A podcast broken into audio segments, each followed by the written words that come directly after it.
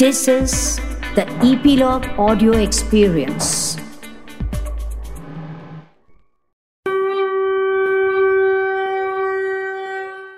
सन आयलाय गो आयलाय गो नारळी पुनवेचा मनी आनंद मावना कोल्यांच्या दुनियेचा सण आयलाय गो आयलाय गो नारली पुनवेचा मनी आनंद मावना कोळ्याच्या दुनियेचा.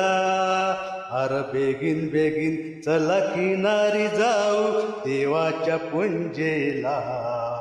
हात जोरून शिनार सोन्याचा देऊ देऊ या दर्याला. सन आयलाय गो आयलाय गो नारली पुनवेचा मनी आनंद मायना कोल्याच्या दुनियेचा. अर बेगीन बेगीन चला किनारी जाऊ देवाच्या पुंजेला. हात जोरून शी नारळ सोन्याचा देऊ या दर्याला. सन आयलाय गो आयलाय गो नारळी पुनवेचा मनी आनंद मावना कोल्याच्या दुनियेचा. वा जितेंद्र खूपच छान. मंडळी अशी उडत्या ठेक्याची कोळी गीतं ऐकायला येऊ लागली की समजावं नारळी पौर्णिमा आली. आपल्या कोळी बांधवांचा अगदी जिव्हाळ्याचा आणि महत्त्वाचा सण म्हणजे नारळी पौर्णिमा. आपण याला रक्षाबंधन किंवा राखी पौर्णिमा असंही म्हणतो. खरं तर श्रावण सुरू झाला ना की सणांची मालिकाच येते. चला आजच्या एपिसोडमध्ये यातीलच काही सणांची माहिती घेऊया. सादर करतोय आजचा आपला पॉडकास्ट श्रावण आला सणांनी सजलेला.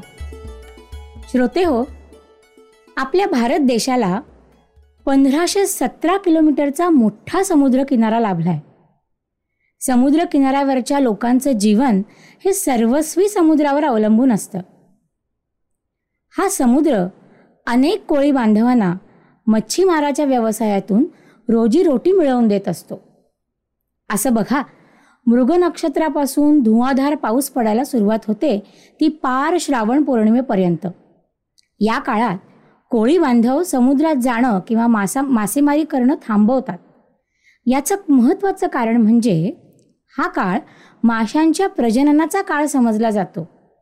आणि मुसळधार पावसामुळे समुद्रही खवळलेला असतो त्याने तर अगदी रौद्र रूप धारण केलेलं असतं. आणि म्हणून या काळात शक्यतो कोळी बांधव समुद्रात जात नाहीत.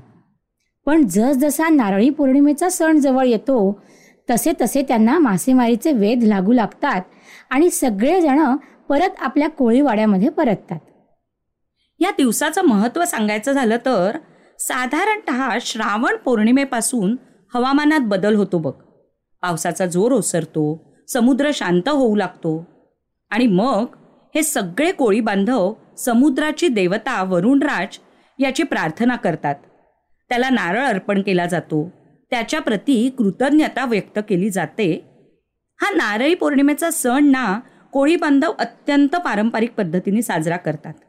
संध्याकाळच्या वेळीस नवीन कपडे घालून छान नटून थटून ढोल ताशे सनई यासह अगदी वाजत गाजत मिरवणूक काढली जाते. हे सगळे कोळी बांधव समुद्राची पूजा करण्याकरता समुद्रकाठी येतात. आणि त्या समुद्राला गारहाणं घातलं जातं.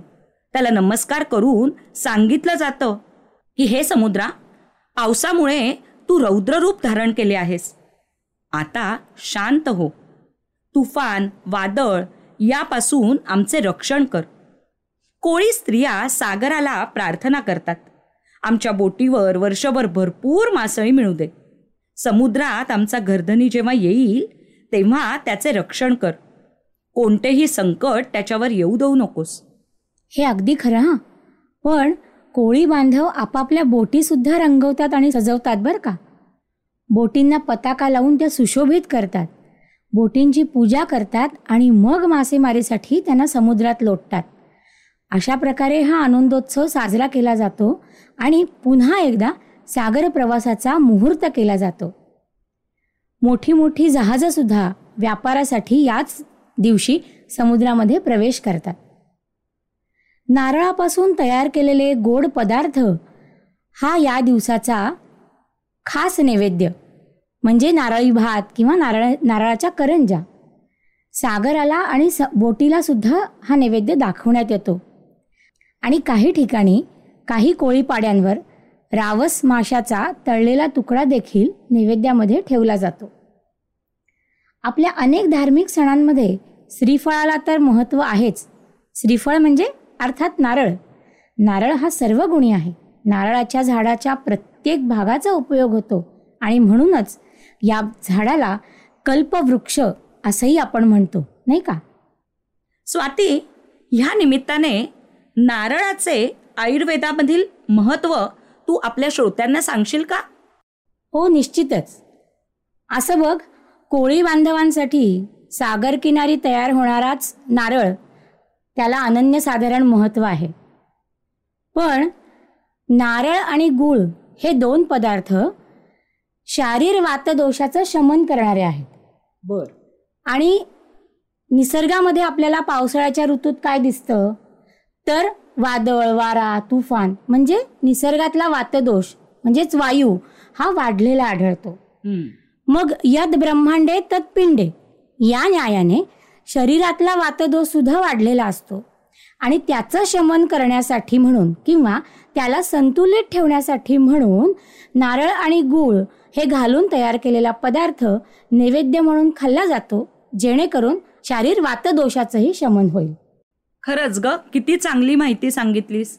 म्हणजे आपण सगळेच नेहमी नारळ आणि गूळ घातलेला नैवेद्य खात असतो पण त्याच्या मागचं शास्त्रीय कारण मात्र आजच मला कळलं. हे बघा श्रोते हो जसं नारळी पौर्णिमेचा हा सण कोळी बांधवांसाठी महत्त्वाचा त्याचप्रमाणे हा सण बहीण भावाच्या नात्याची गोडी जपणारा रक्षाबंधनाचाही आहे बरं का? भर जरी ग पितांबर दिला फाडून द्रौपदीसी बंधू शोभे नारायण प्रेमाचे लक्षण भारी विलक्षण जैसी ज्याची भक्ती तैसा नारायण. रक्ताच्या नात्याने उपजे ना प्रेम. पटली पाहिजे अंतरीची खुण. धन्य तोची भाऊ धन्य ती बहीण. प्रीती जी करीती जगीला भाविण. चिंधी पाहुणारे झाले प्रसन्न. द्रौपदीसी बंधू शोभे नारायण. भर जरी ग पितांबर दिला फाडून. द्रौपदीसी बंधू शोभे नारायण. श्रोते हो बहीण भावाचं नातं म्हटलं की प्र के अत्रे. यांचं द्रौपदी आणि श्रीकृष्ण ह्या भावा बहिणीच्या नात्यातलं हे गाणं आपल्याला सगळ्यांना हमखास आठवतं. खरं आहे ना? अहो हरीला द्रौपदीने बांधलेली ही चिंधी म्हणजे राखीचा धागाच नाही का?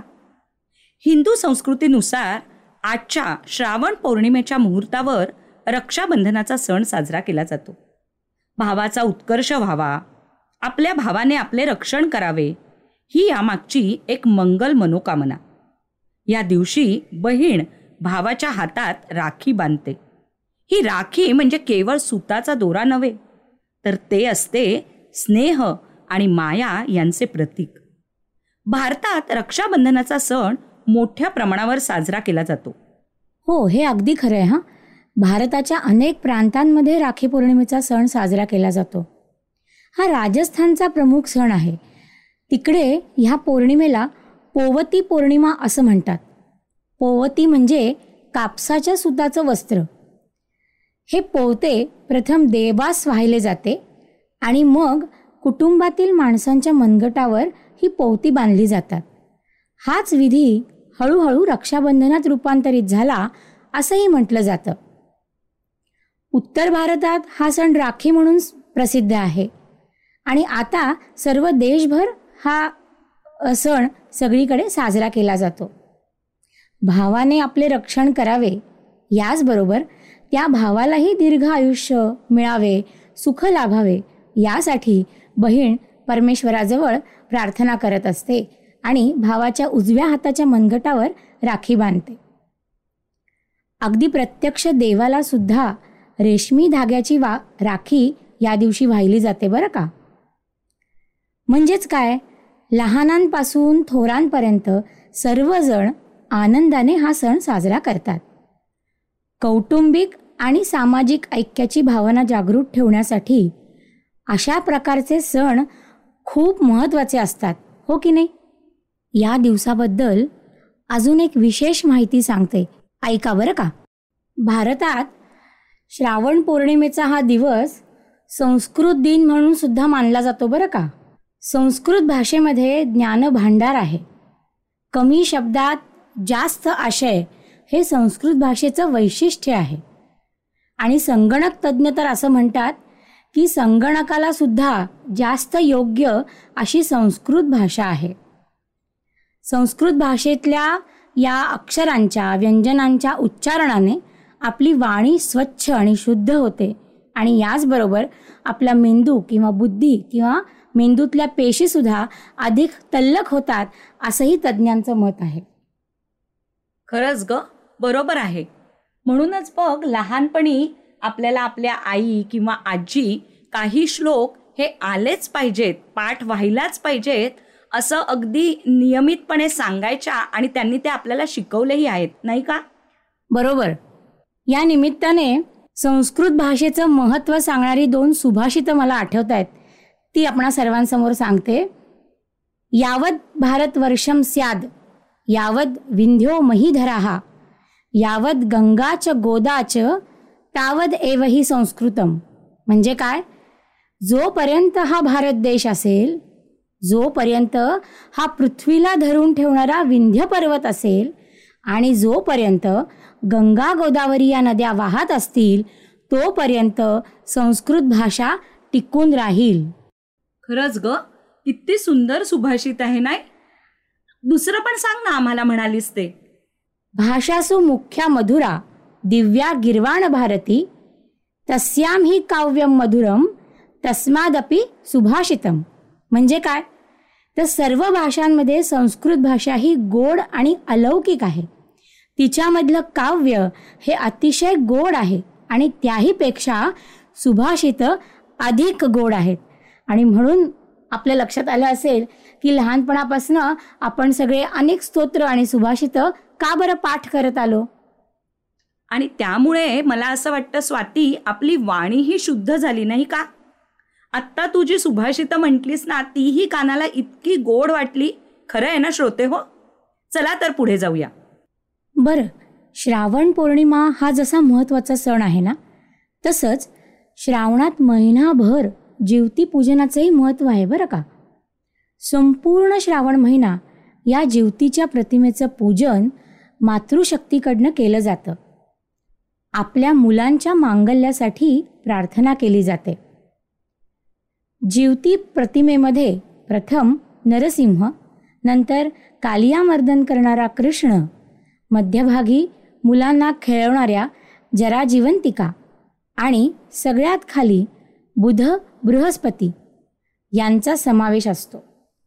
घरातल्या बाळगोपाळांच्या दृष्टीने किंवा पुढील पिढीसाठी सर्व आपत्तीपासून रक्षण आरोग्य दीर्घायुष्य बुद्धिमत्ता या सगळ्यांसाठी जीवतीकडे प्रार्थना केली जाते. चला तर आता वळूया श्रावण महिन्यातीलच. सगळ्या महिला वर्गाच्या आवडत्या व्रताकडे म्हणजेच मंगळागौरीच्या व्रताकडे. श्रोते हो श्रावण म्हणजे सृष्टीला टवटवीत करणारा ऊन पावसाचा खेळ दाखवणारा. या दिवसात बघा हिरवाईच्या असंख्य छटा अनेक रंगीबेरंगी सुवासिक फुलं आपण आजूबाजूला बघत असतो. हा बहारदार निसर्ग बघून आपलं मन अगदी प्रसन्न होऊन जातं नाही का? अशाच उत्साही प्रसन्न वातावरणात प्रत्येक महिलेला आणि प्रफुल्लित करणारं असं व्रत म्हणजेच मंगळागौरीचं व्रत बघा. असं बघा पूर्वीच्या काळी मुलींची लग्न अगदी सातव्या आठव्या वर्षी व्हायची. ती सासूरवाशीण सासरच्या घरी रुळावी तिच्या सासर माहेरच्या सवंगड्यांबरोबर तिला खेळता यावं कधी मधी हक्काच्या माहेरी जाऊन तिला आईच्या मायेत पिचता यावं यासाठी नागपंचमी मंगळागौर भोंडला अशा या सणांची निमित्त केलेली असायची. अपर्णा आत्ता हे तू जे सगळं वर्णन सांगितलंस ना? ते वर्णन ऐकल्यानंतर आपण जे लहानपणी गाणं ऐकायचो ते गा त्या गाण्याची आठवण झाली. दारी पाऊस पडतो राणी पारवा भिजतो. आला ग सुगंध मातीचा. आला आला ग सुगंध मातीचा. हो ना? श्रोते हो तुम्ही हे नक्की गाणं ऐका आणि ह्या सगळ्या श्रावणाचं वर्णन ऐकून पुन्हा एकदा प्रसन्न व्हा. मंगळागौरीची पूजा ही सगळ्या सख्यांनी एकत्र येण्याचं किती छान निमित्त आहे ना? पूर्वी घरात बायका चोवीस तास राबत असायच्या. आणि हे सगळे खेळ म्हटलं की त्यांना थोडासा बदल व्हायचा.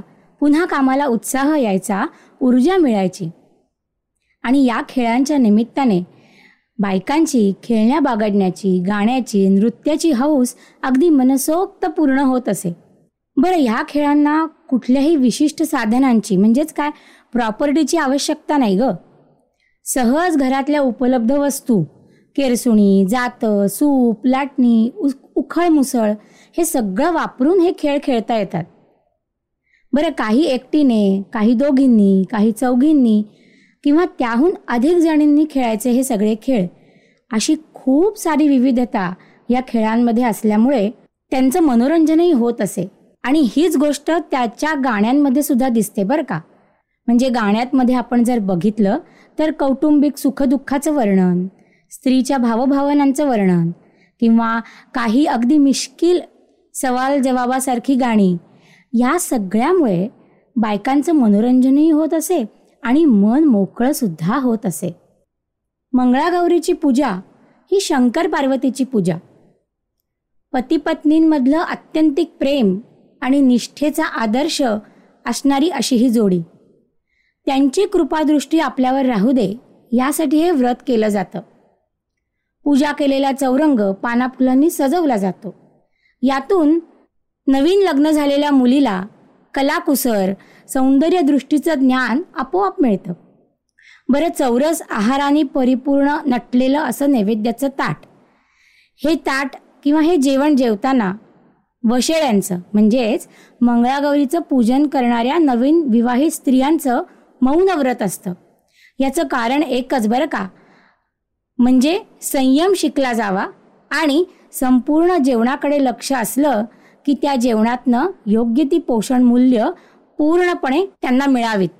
आणि दुसरा त्यातला मुख्य मुद्दा असा की गाणी आणि खेळ यामधून स्वतःमधील कलागुणांना वाव मिळावा स्वतःमधील कलागुणांचं दर्शन घडावं आणि याचबरोबर आपल्या मैत्रिणींच्याही कलागुणांना वाव मिळून त्यांनाही प्रोत्साहन देता यावं हे ओघाने यायचंच. ही सगळी माहिती ऐकल्यानंतर श्रोते हो बघा आपल्या लक्षात येईल की मंगळागौरीच्या खेळांमध्ये गाण्यांमध्ये जीवनाच्या प्रत्येक पैलूला स्पर्श केलेला आहे.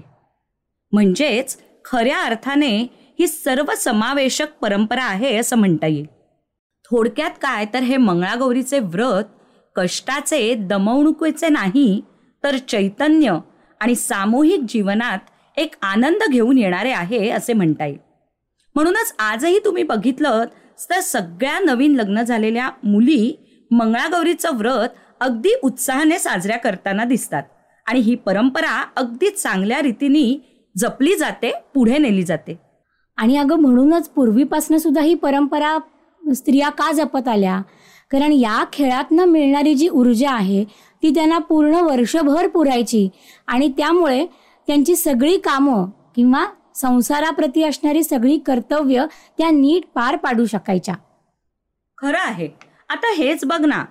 ह्या सगळ्या खेळांमधून शरीराला व्यायाम तर मिळतच होता. त्याचबरोबर हे सगळे खेळ निसर्गाशी जवळीक साधणारे सुद्धा होते. म्हणजे असं बघ आता ह्या खेळांना सुरुवात कशी व्हायची? तर साध्या फुगडीपासून. सोन्याचा हारा मोत्यांनी भरा फुगड्या खेळायला सुरुवात करा सुरुवात करा असंच आपण म्हणतो नाही का? अगदी खरंय.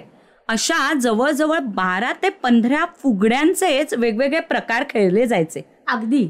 मग दागिन्यांचं वर्णन असलेले हटुष्य पानबाई हटुष्य सारखे खेळ. त्यानंतर अवल्या वेचू का कवल्या वेचू यातील परसदाराच्या भाज्यांची माहिती देणारे खेळ. हे एकदा गाणं ऐकूया का आपल्या श्रोत्यांना? नक्कीच. कौला ही रानभाजी या काळात येते. ह्याचं ज्ञान व्हावं. जाईजुई कुठल्या उंचीवरनं खुडायचे असतात याचं ज्ञान व्हावं.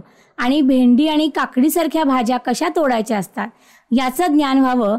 हे हसत खेळत शिकवणारं हे मंगळागौरीतलं एक गाणं. अवल्या वेचू का कवल्या वेचू? अवल्या कवल्याची भाजी वेचू. जाई खोडू का जुई खोडू? जाई जुईचा गजरा करू. भेंडी तोडू का काकडी तोडू? भेंडी काकडीची भाजी करू. म्हणजे तेव्हाच्या काळातली प्लेवे मेथडच झाली की ही? अगदी अगदी खरं आहे म्हणजे त्या मुलीला छोट्या मुलीला घरातील सर्व कामांची सर्व उपकरणांची आणि त्याचबरोबर भाज्यांची सगळ्याचीच माहिती यातून दिली जायची. नक्कीच. आणि त्याबरोबर तिला छान खेळता यायचं मजा करता यायची. मस्तच की. चला तर. मग मंडळी काय व्हायचं? हे सगळे खेळ जवळजवळ चाळीस ते पन्नास प्रकारचे खेळ आहेत मंगळागौरीचे. हे सगळे खेळ खेळता खेळता अगदी पार उत्तर रात्र उजाडायची. मग पुन्हा एकदा मंगळागौरीची आरती केली जायची आणि सर्व महिला प्रफुल्लित मनाने आपल्या आपल्या रोजच्या उद्योगांना घरी जायच्या. खरं आहे हा अपर्णा. हे सगळं वर्णन ऐकून सुद्धा इतकं प्रसन्न वाटतंय ना. पण आता काय आहे आपल्यालाही आपल्याला रोजच्या उद्योगांना लागायला हवं. त्यामुळे मंडळी या प्रसन्न मनानेच आजचा पॉडकास्ट आपण इथेच संपवूया आणि पुन्हा भेटूया पुढच्या भागामध्ये. तर श्रोते हो चातुर्मासातील सर्व सण उत्सव परंपरा याची माहिती आम्ही आमच्या उत्सव सणांचा मेळ संस्कृती परंपरांचा या आवडत्या पॉडकास्टच्या माध्यमातून पुढील भागातून तुमच्यासमोर वेळोवेळी घेऊन येऊच. तेव्हा या मालिकेतील पुढील पॉडकास्ट ऐकण्यासाठी इपिलॉग मीडियाच्या वेबसाईटवर किंवा तुमच्या आवडत्या पॉडकास्ट ॲपवर सबस्क्राईब करा लाईक करा आणि तुमच्या मित्रमैत्रिणी नातेवाईक यांच्याबरोबर हे पॉडकास्ट शेअर करा. त्यांनाही हे सबस्क्राईब करायला नक्की सांगा आणि सणांच्या वारीत आमच्याबरोबर सहभागी व्हा.